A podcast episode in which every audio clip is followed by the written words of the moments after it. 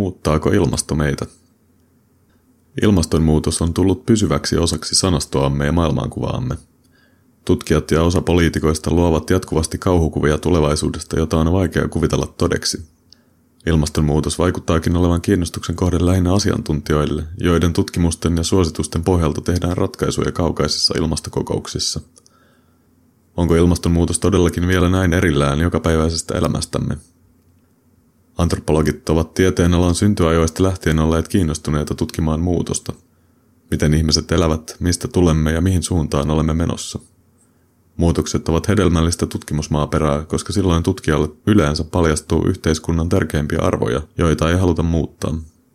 Tällä hetkellä ilmastonmuutos on suurin ihmiskunnan tähän mennessä kohtaama muutos, jonka tuomat sosiaaliset ilmiöt ovat antropologeille hyvin kiinnostavia. Muutokset kaukana ja lähellä.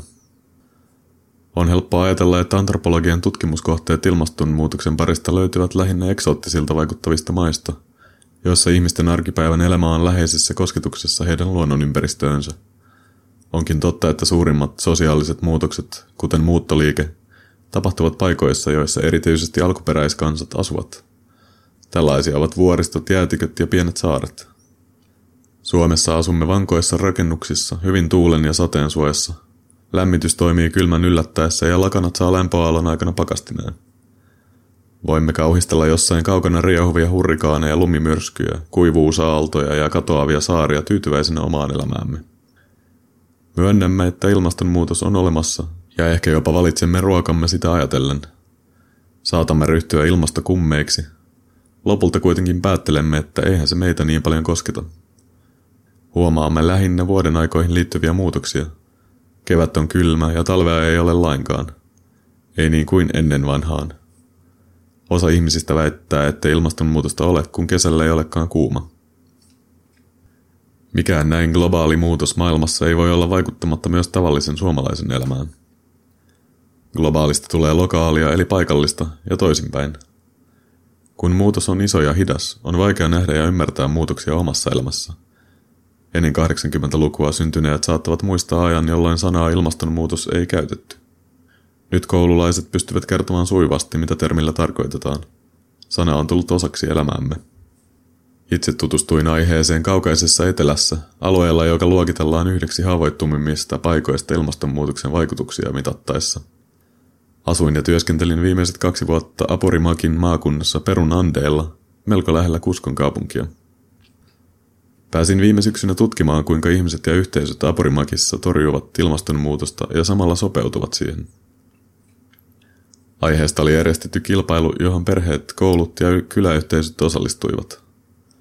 He lähettivät kisaan kuvauksen ongelmista, joita he ilmastonmuutoksen takia kohtaavat, ja siitä, miten ovat sopeutuneet tilanteeseen. Keskustellessani ihmisten kanssa kaksi asiaa tuli nopeasti selväksi – Asiat ovat muuttuneet huonompaan suuntaan ja muutokselle on yritetty tehdä jotain. Selvät muutokset liittyvät luontoon ja ilmastoon. Sadekausi alkaa nykyään monta kuukautta myöhässä ja on lyhyempi.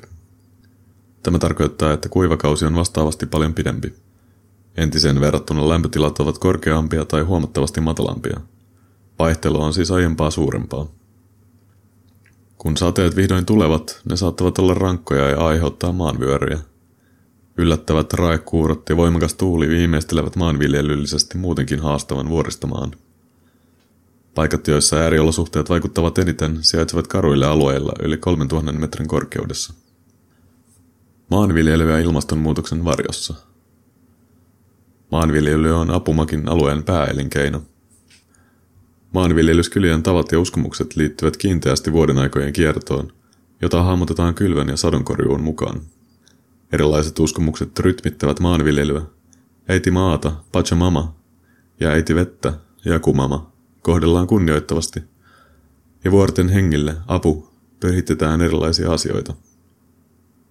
Nämä rituaalit takaavat sadon tänäkin vuonna, ja sen, että luonto kohtelee ihmisiä suopeasti. Tiettyjä ilmastolle sopivia kasveja on viljelty paikallisten sanoin aina, ja viljelytapa on hyvin vakiintunut. Tällä suunnalla perua kovin monella ei ole vielä varaa traktoreihin, joten maa kynnetään pienissä kylissä härkien avustamana. Maanviljelyn suhteen monet asiat ovat muuttumassa. Perhe, joka ennen kylvi oikeastaan pelkästään yli neljässä tuhannessa metrissä viihtyviä perunoita, on vaikeuksissa. Perunoihin on ilmaantunut uusia tauteja ja matoja. Toisaalta he pystyvät nyt kylvämään muita, lämpimämmässä viihtyviä viljelyksiä. Yhtäkkiä ihmiset joutuvat suojautumaan uusilta taudeilta ja oppimaan uusien kasvien viljelyä. Mikään ei ole enää varmaa. Vaikka kylväisi juuri oikeaan aikaan, ei voi enää tietää milloin sateet alkavat – Tuleeko rakeita juuri kun pitäisi olla lämmintä? Turmeleeko rankkasade sadon tai onko liian kuivaa?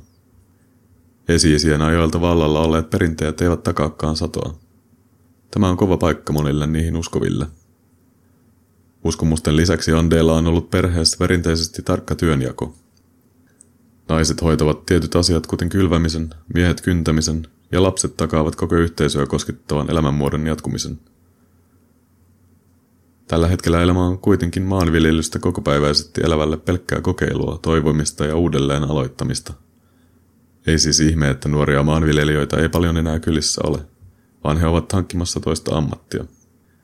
Opiskelu tapahtuu kaupungeissa, jonne nuoret yleensä jäävät, koska maalta ei löydy heille heidän ammattiaan vastaavaa työtä. Lasten muuttaessa pois maaseutu onkin autioitumassa, ja paljon arvokasta tietoa on häviämässä maalle jäävien vanhusten kuollessa. Monia perinteisiä juhlia ei enää vietetä. Nuoret pukeutuvat ponchojen ja värkkäiden mekkojen sijasta farkkuihin, eikä luontoa kasvistoineen enää tunneta. Oikeastaan tämä kuulostaa samalta kuin mitä Suomessa on tapahtunut jo aiemmin viime vuosisadalla. Ympäristön muutokset vaikuttavat perinteisiin ja kulttuuriin. Maanviljelytekniikat muuttuvat ja sitä myötä myös kulttuuri. Edellinen sukupolvi elää vielä isovanhempiensa tavoin maalla, mutta nykyinen on muuttanut kaupunkiin, syö pikaruokaa ja shoppailee. Kaupunkiin muuttaneet eivät enää ajattele luontoa. He heittävät roskat teiden varsille, ostavat mahdollisimman paljon tavaroita ja matkustavat mieluiten omalla autolla. Samalla osa kouluista on alkanut opettaa luonnonsuojelun tärkeydestä ja ilmastonmuutoksesta. Nyt perussa on varttumassa uusi sukupolvi, joka on vieraantunut maalaiselämästä, mutta haluaa oppia laittelemaan jätteitä, istuttamaan puita ja syömään terveellisemmin. Perinteet muuttuvat myös Suomessa. Suurin osa suomalaisista on jättänyt agraariyhteiskunnan kauan aikaa sitten taakseen. Työ on jotain aivan muuta kuin porkkanan viljelyä ja lehmien laiduntamista. Maanviljelyn ongelmat pienissä kylissä perun maaseudulla eivät vaikuta lähikauppamme avokado- ja kvinoa-tarjontaan. Mutta on muistettava, että käytämme myös suomalaisia raaka-aineita. Suomen luonnosta löytyy muun muassa sieniä ja marjoja – Tulevaisuudessa näiden herkkujen löytäminen on todennäköisesti entistä hankalampaa, jos sateita ei tule odotetulla tavalla ja lämmin ilma vaihtelee. Vuoden aikojen ajatteleminen Suomen kontekstissa ja niihin liittyvät tavat auttavat huomaamaan, että ilmasto ja sen muuttuminen vaikuttavat täälläkin. Monet sananlaskut eivät enää pidä paikkaansa. Kuu kiurusta kesään, puolikuuta peipposesta, västäräkistä vähäsen, pääskysestä ei päivääkään. Ei ole enää totta – sillä linnut tulivat Suomeen aiemmin tai eivät ole kunnolla lähteneetkään. Myös monet juhlat on sidottu vuoden aikoihin. Selkein esimerkki on joulu, johon liitetään sekä lauluissa että kuvastossa lunta ja pakkasta. Milloin viimeksi joulu eteläisessä Suomessa oli kuin joulukortista? Vappuna juhlitaan kevättä ja juhannuksena kesää tavalla, joka edellyttää ulkona olemista. Turhan usein voimme todeta sään olleen jotain muuta kuin kuvittelimme – Ilmastonmuutos ei tarkoita pelkästään lämpimämpää ilmaa, vaan myös kylmää silloin, kun ei pitäisi enää olla kylmä.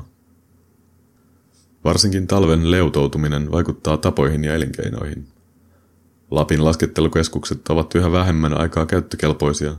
Suksien ja luistimien kauppa ei käy ja lumiauroja tarvitaan vähemmän. Tulevaisuudessa voikin käydä niin, että tietotaito lumen kanssa touhuamisesta, kuten hiihto, laskettelu, lautailu, luistelu, pulkkailu ja muut sellaiset, ei enää siirrykään lapsille, jos ei ole sopivia kelejä harjoitteluun. Olemme jo nyt sopeutumassa muutokseen ja lumileikkien tilalle keksimme kylpylälomia etelän matkoja ja pyöräilyä. Tällä hetkellä suurinta muutosta elävät saamelaiset, joiden elinkeino on perun maanviljelijöiden tapaan sidottu ympäröivään luontoon. Kuten laamojen kasvattaminen Andeilla, myös poron kasvatus on hyvin riippuvaista siitä, löytyykö eläimille tarpeeksi ravintoa. Jos ihmisillä ei ole enää elinkeinoa, josta elää, he muuttavat muualle ja joutuvat hylkäämään henkisen ja fyysisen kotinsa. Ilmastonmuutoksen torjuntakeinoja. Muutosten ei tarvitse olla negatiivisia. Kulttuurit muuttuvat aina, ilman ilmastonmuutostakin. Ne maanviljelijät perussa, jotka ovat jatkaneet sitkeästi eri keinojen kokeilua, ovat jopa pystyneet hyötymään ilmastonmuutoksesta. He ovat siirtyneet kasvattamaan kasveja, jotka eivät aiemmin menestyneet alueella. Ilmastonmuutoksen sopeutumisessa perheitä ja kyliä on auttanut veden saamisen takaaminen. Vettä on opittu varastoimaan tekoaltaisiin, suojelemaan lähteitä aitaamalla ja käyttämään tehokkaita kastelujärjestelmiä. Inkojen muinainen terassiviljelytekniikka on vuoristo-olosuhteissa ehdoton, ja se on vasta nyt ongelmien ilmaantuessa keksitty uudelleen. Monet kyläyhteisöt ovat järjestäytyneet päättämään säännöistä, joiden avulla ympäristöä suojellaan. Kuukausittain pidetään talkoita, joissa istutetaan puita, jotta vesi sitoutuisi maaperään paremmin. Kouluissa opetetaan luomuviljelyä pienillä viljelypalstoilla, joiden antimia nautitaan kouluruokalassa ja parannetaan ruokatottumuksia. Kouluissa varaudutaan ympäristökatastrofeihin, lisätään tietoisuutta kierrättämisen tärkeydestä ja saasteiden yhteydestä ilmastonmuutokseen. Monet torjuntakeinot ovat meille tuttuja. Kierrätys, lähiruoka, luomuruoka, ympäristökasvatus, metsän kasvatus ja veden säästäminen.